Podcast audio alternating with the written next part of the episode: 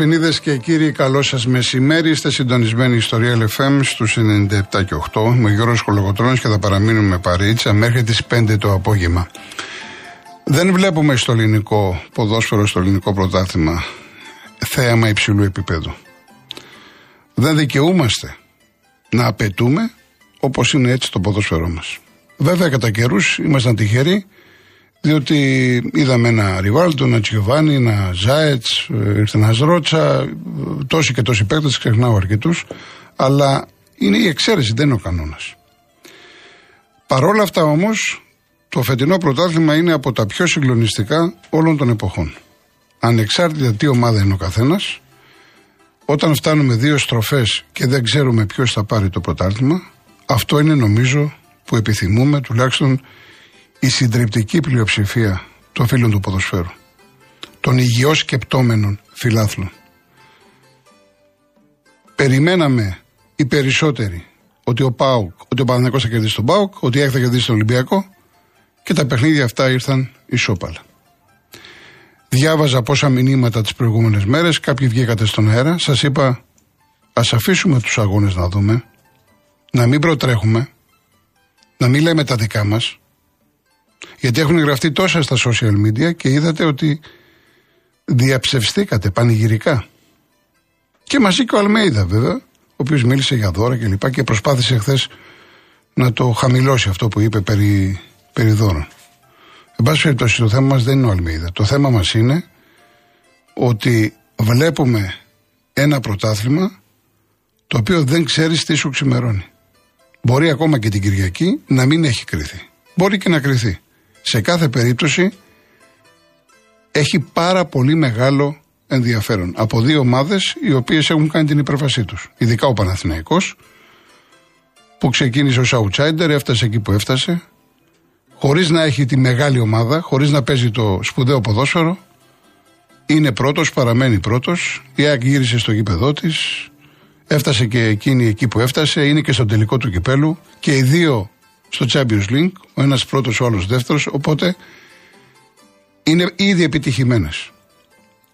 Και θα μου επιτρέψετε να πω στον πρόλογό μου ότι διαφωνώ κάθετα με όλους εκείνους που δεν είναι και λίγοι, από ό,τι διάβασα, από ό,τι μου στείλαν στο Instagram, που έχουν αρχίσει να το πω πόλεμο, να το πω κακοπροαίρετη κριτική στους δύο προπονητές. Η κριτική πάντα γίνεται και είναι καλόπιστη και εγώ λέω θέλω να μου κάνετε κριτική να γίνομαι καλύτερος. Το ίδιο θέλει και ο Γιοβάνοβιτς και ο Αλμίδα.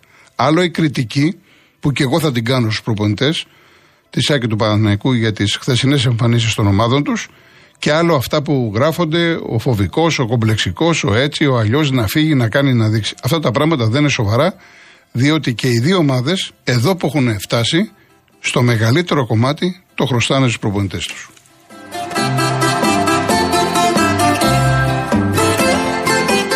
Μπορείτε να επικοινωνείτε στο 211-200-8200. Επαναλαμβάνω, 211-200-8200 είναι η κυρία Ειρήνη Κούρτη στο τηλεφωνικό κέντρο. Να τοποθετηθείτε φυσικά, γιατί έχουμε να πούμε αρκετά. Ο Γιάννης ο Καραγευρέκης είναι στη ρύθμιση του ήχου. Το email μας studio@realfm.gr και όσοι θα θέλετε να στείλετε SMS, real κενό, γράφετε αυτό που θέλετε και το στέλνετε στο 19600. Ασφαλώς οι φίλοι του Ολυμπιακού περισσότερο το μυαλό τους χθες ήταν στην πόλη και εγώ να είμαι ειλικρινής ποδόσφαιρο έβλεπα, μόλις τελειώνει η ΑΕΚ με τον Ολυμπιακό το γυρίζω και πέφτω ακριβώς λίγα δευτερόλεπτα εκεί που κάνει το λάθος ο Γουόκαπ και είναι 3 κόμμα τόσο στο Σλούκα που πραγματικά ήταν συγκλονιστικό, καλημέρα, καλησπέρα, καληνύχτα, τρελάθηκε και ο σπίκερ. Τρομερό σου, τρομερό καλάθι, πολύ μεγάλη νίκη του Ολυμπιακού, έκανε το 2-1. Για μένα πιο κοντά είναι αύριο να κάνει το 3-1 παρά να γίνει το 2-2. Σε κάθε περίπτωση και το 2-2 να γίνει. Υπάρχει το 5ο μάτς στο ΣΕΦ, στο κατάμεστο ΣΕΦ, που εκεί νομίζω ότι δεν θα αφήσει ο Ολυμπιακός να ξεφύγει αυτή η δεύτερη συνεχόμενη ευκαιρία να πάει στο Final Four και να διεκδικήσει αυτό που του αξίζει σύμφωνα με την εικόνα του όλη τη σεζόν. Από την αρχή της σεζόν, ο Ολυμπιακός, ο οποίος τερμάτισε πρώτος στην Ευρωλίγκα, έχει μια σπουδαία ομάδα, ένα σπουδαίο προπονητή, σπουδαίους αθλητές και ανεξάρτητα τι ομάδα είναι ο καθένας, νομίζω ότι πρέπει να χαρούμε, πρέπει να πανηγυρίσουμε αυτή τη νίκη. Έχει και, αν θέλετε, μπορεί να ακουστεί λίγο περίεργο για κάποιους, αλλά σαφώς χαρήκαμε περισσότερο γιατί είναι σε βάρος μιας ομάδας στην Τουρκία, είναι σε βάρος μιας ομάδας μέσα στην πόλη, είναι σε βάρος μιας ομάδας που έγινε ακριβώς το τελευταίο σουτ. Οπότε καταλαβαίνετε ότι η χαρά είναι διπλή, τριπλή και πενταπλή. Ο Ολυμπιακός λοιπόν του αξίζει να πάει στο Final Four.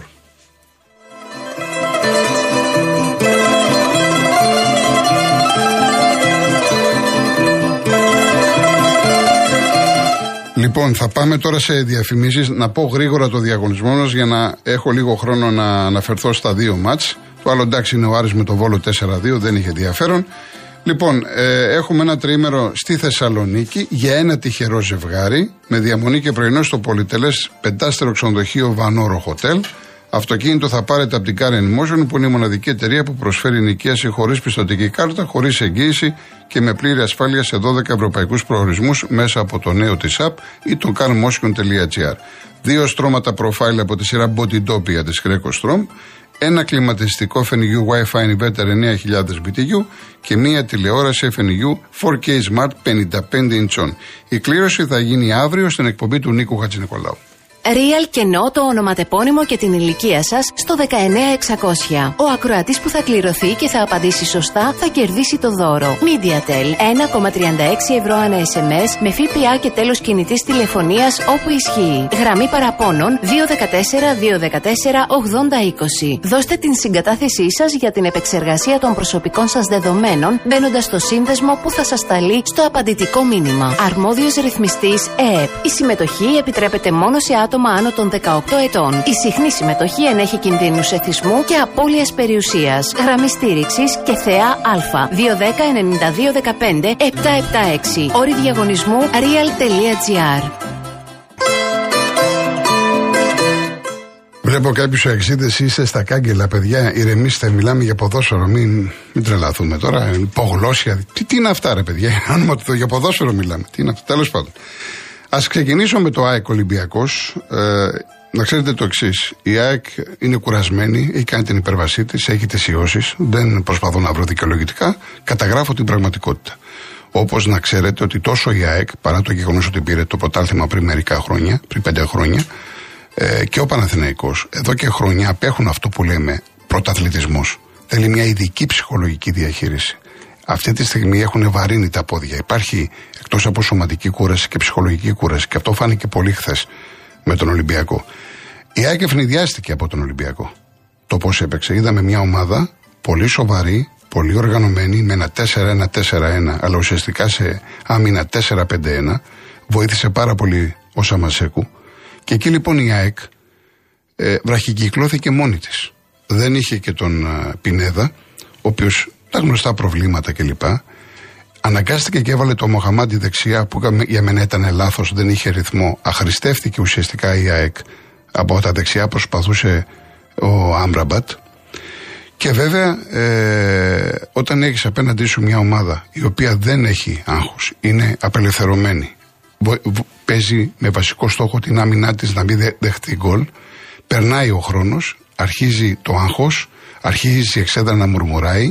Ξέρω από αεξίδες φίλους μου ότι άκουσε τα εξαμάξεις ο Λίβαι Γκαρσία, και εδώ είναι ένα μεγάλο ερώτημα, γιατί λέτε ότι να παίξει δεξιά, να βάλει το Φαν Φέρτ κλπ. Εγώ δεν μπορώ να μπω στο μυαλό του Αλμέιδα γιατί έβαλε τον πιτσιρικά από τη δεύτερη ομάδα και δεν έβαλε το Φαν Φέρτ. Θα έχει τους λόγους, αυτός είναι προπονητής, αλλά θέλω να ξέρετε το εξής, επειδή και σήμερα οι αεξίδες μιλάτε πολύ για τον Λίβαι Γκαρσία. Εγώ ξέρω ως δημοσιογράφος ότι αν η ΑΕΚ βρίσκεται εκεί που βρίσκεται, είναι από τον προπονητή, από τον Λιβάη και από τον Αραούχο. Εγώ αυτό γνωρίζω. Ο Λίβαι Γκαρσία έχει προσφέρει πάρα πολλά. Το να τον διαολοστέλνετε τώρα, όπως βλέπω εδώ ο Χάρης, όπως βλέπω ο Κώστας από τη Λέρο, το να τον διαολοστέλνετε, νομίζω ότι είναι λάθος και για τον εαυτό σας και για το παιδί και για όλα αυτά που έχει πετύχει η ΑΕΚ. Ένας αεξής, το έχω ξαναπεί, ότι πρέπει να νιώθει γεμάτος με αυτά που έχει κάνει η ΑΕΚ. Αλλά αν θέλετε να πάμε στην ουσία. Εάν ο Λίβαι Γκαρσία τον βάλει δεξιά, όπως έπαιζε, ξέρετε τι λέτε στους αντιπάλους προπονητές? Ότι με έναν-δυο παίχτες, τον εξουδετερώνεται. Η άκη γίνεται προβλέψιμη. Και άμα μου βάλεις μέσα φουνταριστό το Φαν Φέρτ που δεν μπορεί να κινηθεί, θα παίξεις περισσότερο με σέντρες. Η ΑΕΚ θα χάσει τη δύναμή της. Το ότι βάζει σέντερ φορ τον Λιβάη, ο Αλμέιδα, τον βάζει μόνο και μόνο επειδή έχει τρομερή τεχνική, είναι πάρα πολύ δυνατός, μπορεί να εναλλάσσεται σε όλους τους χώρους, δεξιά, αριστερά, στο ζωγραφιστό, έξω από την περιοχή, τα πάντα μπορεί να κάνει ο Λίβαι Γκαρσία. Η ΑΕΚ εξάλλου, εάν ήταν παραγωγική, έφτασε εκεί που έφτασε κλπ., οφείλεται ακριβώς σε αυτό το λόγο, στο πώς παίζει, με ένταση, με πίεση ψηλά. Θα μου πει κάποιος, θα σχολιάσει ότι ξέρεις κάτι, ρε φίλε, στα δύο μάτς καθοριστικά με Παναθηναϊκό και Ολυμπιακό δεν σκόραρε. Σαφώς, έχετε δίκιο. Αλλά αυτό δεν σημαίνει ότι πρέπει να πυροβολούμε τον Αλμέιδα. Και εγώ, αν θέλετε, όταν έχει τελειώσει το μάτς του Παναθηναϊκού και ο Παναθηναϊκός είναι 1-1 και έχει 9 λεπτά και όλη η Φιλαδέλφια είναι από πάνω, πιέζει για ένα γκολ, εκεί αν θέλεις βάλε το Φαν Φέρτ, θα πιέσεις, θα κάνεις και τη σέντρα, θα κάνεις. Λογικό, δεν είναι αυτό? Εντάξει, βάλτονε. Και εγώ, αν ήμουν προπονητής, με το μυαλό που έχω τώρα και όπως είμαι αυτή τη στιγμή, θα έλεγα θα βάλω τον Ολλανδό. Εάν είναι έτοιμος, έτσι. Γιατί από ό,τι διάβασα στις δηλώσεις του Αλμέιδα, άφησε να νοηθεί ότι δεν είναι απόλυτα έτοιμος. Αυτά είναι καθαρά εσωτερικά θέματα της ομάδας. Και είδατε ότι η ΑΕΚ, εάν ανέβηκε και κυνήγησε τον γκολ και έδειξε 5 πράγματα επιθετικά, είναι μετά το 60 που μπήκε μέσα ο Πινέδα με τον Μάνταλο. Μέχρι τότε είχε πρόβλημα. Ούτε μου λέει κάτι οι 17 πόσες ήταν τελικές. Σημασία δεν έχει η τελική, σημασία έχει εάν θα κάνεις μεγάλη φάση για γκολ. Τις μεγάλες φάσεις για γκολ τις είχε ο Ολυμπιακός, ειδικά με τον Μπιέλ, στο δεύτερο ημίχρονο. Εκεί που κάνει το σούτο Σαμασέκου, αποκρούει ο Θανασιάδης και είναι δεξιά ο Μπιέλ. Και είχε και με τον Μπακαμπού στην αρχή του αγώνα τη φοβερή απόκρουση του Θανασιάδη. Δηλαδή πρέπει να δούμε σε τι κατάσταση είναι η ομάδα, με ποιον παίζει, την ψυχολογική πίεση, το πώς θα το διαχειριστούμε, την κατάσταση των παιχτών. Δηλαδή, ο Γκατσίνοβιτς, πόσο καιρό σας λέω ότι είναι ντεφορμέ. Ο Τσούμπερ είναι κουρασμένος. Ο Λιβάη και αυτός είναι κουρασμένος. Αλλά αυτούς έχεις αυτή τη στιγμή. Σαν προπονητής έχεις εξαντλήσει τα πάντα όσον αφορά το συγκεκριμένο παιχνίδι. Με ρωτάτε για τον γκολ που ακύρωσε του Μπακαμπού. Εγώ, κοιτάξτε να δείτε, το έχω ξαναπεί, που δεν μου αρέσει να μιλάω για τη δίτσια, είμαι υποχρεωμένος να δεχθώ τις γραμμές. Διότι αν δεν δέχομαι τις γραμμές, τις αμφισβητώ, τότε να καταργήσουμε το βαρ. Δεν χρειάζεται βαρ αν φτάσουμε στο σημείο. Όμως βάζω ένα αστερίσκο. Διότι αυτό που είδα χθες το βράδυ, την ώρα που υπάρχει η γραμμή, εγώ βλέπω την μπάλα να είναι κοντά στο κεφάλι του Χουάνκ που κάνει την κεφαλιά. Τι θα ήθελα? Θα ήθελα να δω τη γραμμή την ώρα που η μπάλα εφάπτεται στο κεφάλι του Χουάνκ, για να δούμε αν είναι 2, 3, 5, 15, δεν ξέρω. Γιατί ο Ολυμπιακός λέει, γι' αυτό έβγαλε και την ανακοίνωση, ότι ήταν κανονικό γκολ. Εγώ δεν μπορώ να σας πω αν είναι κανονικό ή δεν είναι. Εγώ είμαι υποχρεωμένος να δεχθώ τις γραμμές που έβαλαν οι αρμόδιοι στο συγκεκριμένο παιχνίδι και το σταματώ εδώ, γιατί δεν θέλω, εδώ που έχουν φτάσει τα πράγματα, να ασχοληθούμε περισσότερο με το θέμα της διαιτησίας. Στο Παναθηναϊκός ΠαΟΚ υπάρχουν κάποιοι που λένε τα δικά τους και θέλω να τους ρωτήσω το εξής, και όποιος έχει απάντηση να βγει, να μου το πει στον αέρα. Εάν έβλεπε κάποιος στον ΠΑΟΚ στη Φιλαδέλφια και τον ΠΑΟΚ χθες, τι θα έλεγε? Ουδέτερος. Αυτή είναι η ερώτηση που σας κάνω. Επειδή είπατε για δώρα και σας έλεγα να περιμένετε, γιατί εγώ είδα έναν ΠΑΟΚ μισό, στην κυριολεξία μισό, μια εντεκάδα που δεν παίζει μαζί, που στάθηκε μια χαρά και έπαιζε λες και είναι τελικός. Εμένα αυτό με ικανοποιεί. Δεν με ενδιαφέρει το αποτέλεσμα. Μπορεί να έρχονταν 3-1, 18-0, 0-10. Δεν με νοιάζει. Εμένα με νοιάζει ότι, όπως είδα ένα σοβαρό Ολυμπιακό, ο οποίος πήγε να πάρει αποτέλεσμα, έτσι είδα και τον ΠΑΟΚ. Που είναι το λάθος του Γιοβάνοβιτς. Καταρχάς, επειδή τον κάνετε κριτική, ο Γιοβάνοβιτς εμένα με εξέπληξε θετικά με τους δύο κυνηγούς. Πήγα να το πω και χθες, αλλά λέω ο Γιοβάνοβιτς δεν πρόκειται να πάρει, δεν το έχει κάνει ποτέ. Έτσι έπρεπε να παίξει. Ξέρετε ποιο ήταν το λάθος? Ότι με το που σκοράρεις γρήγορα πριν το 10, γυρίζεις την ομάδα πίσω. Γιατί γυρίζεις την ομάδα πίσω από το 10? Εκεί κυκλοφόρησε την μπάλα. Εφόσον έχεις τον Ιωαννίδη που έχει το χάρισμα να σου παίζει ανάμεσα στα χαφ και το center for, να εκμεταλλεύεται το σώμα του, να έχει καλή τεχνική, να βγάζει μπαλιές, να απασχολεί παίχτες, κράτησε την μπάλα. Εκεί δεν κράτησε την μπάλα και έβλεπες έναν ΠΑΟΚ να αλλάζει πάρα πολύ ωραία την μπάλα. Ήταν πολύ πιο άνετος ο ΠΑΟΚ με τον Παναθηναϊκό στην αλλαγή ακόμα και κατένθεσης, αλληλοκαλύψεων, στα τρεξίματα, στα μαρκαρίσματα. Υπερτερούσε στα χάφ ο Παναθηναϊκός. Και εφόσον βλέπεις ότι ο ΠΑΟΚ έχει τον πρώτο λόγο όσον αφορά την ανάπτυξη και είσαι πάντα στο 0-1, βάλε μόνο ένα τρίτο χάφ. Εκεί ήταν το λάθος του Γιοβάνοβιτς. Γιατί και αυτός είναι σε διαρκή πίεση. Δεν είναι τυχαίο ότι σε 6 μάτς Παναθηναϊκού ΠΑΟΚ, ο ΠΑΟΚ έχει σκοράρει σε όλα και του έχει πετύχει του Παναθηναϊκού 9 τέρματα. Ξέρετε πόσα γκολ έχει φάει ο Παναθηναϊκός όλη τη χρονιά? Σε πρωτάθλημα και κύπελο. Θέλω να σας πω 17. Τα 9 από τον ΠΑΟΚ. Δεν είναι τυχαίο. Κάτι κάνει καλά ο Λουτσέσκου, κάτι δεν έχει καταλάβει ο Γιοβάνοβιτς. Στο συγκεκριμένο θέμα. Έπειτα, ο Σέκεφελτ. Εκτός στην αποβολή, αφήστε το αυτό, στον γκολ του Τόμας, χειρίζεται το θέμα λάθος. Ο Τόμας τον πάει όσο μέσα. Και την ώρα που πάει δίθεν να κάνει την πάσα, κάνει το σουτ. Ήταν λάθος αμυντική συμπεριφορά του Σέκεφελτ. Και έγινε εκεί το 1-1.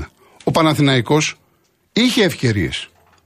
Και με τον Μπερνάρ και με τον Σπόραρ. Είχε το δοκάρι του Μαντσίνη. Θα μπορούσε να πετύχει ένα δεύτερο γκολ. Όμως, ως εικόνα ομάδας που πάει να πάρει το πρωτάθλημα μετά από 13 χρόνια, δεν ήταν πάλι καλός. Με την ΑΕΚ έπαιξε και για την ισοπαλία. Βασικά για την ισοπαλία. Χθες που ήθελες πάση θυσία την νίκη και σου κάθισε το χ της ΑΕΚ, γιατί χθες, αν η ΑΕΚ σκόραρε, τελείωνε το πρωτάθλημα. Χθες λοιπόν προηγείσαι, είσαι μέσα στη λεωφόρο με τον κόσμο σου, πας να πάρεις πρωτάθλημα μετά από 13 χρόνια και στο τέλος έρχεσαι 1-1. Γι' αυτό σας λέω ότι ναι, μεν, αν το απομονώσουμε και δούμε συμπεριφορά προπονητή παιχτών, έχουμε να πούμε πολλά και για κάποιους παίκτες και για τον Γιοβάνοβιτς. Όμως, εδώ μιλάμε για μια ομάδα που από την αρχή μέχρι αυτή τη στιγμή έχει τραβήξει του Χριστού τα πάθη, και αναφέρομαι αγωνιστικά και όχι που μου στέλνετε κάποιοι εδώ για διαιτησία, για κάποια μάτς απομονωμένα και για την ΑΕΚ και για τον Παναθηναϊκό. Μιλάω γενικά, ως εικόνα, ποδοσφαιρικά μιλάω. Λοιπόν, επειδή με πιέζει ο κύριος Γιάννης, πάμε σε διαφημίσεις και γυρίζουμε.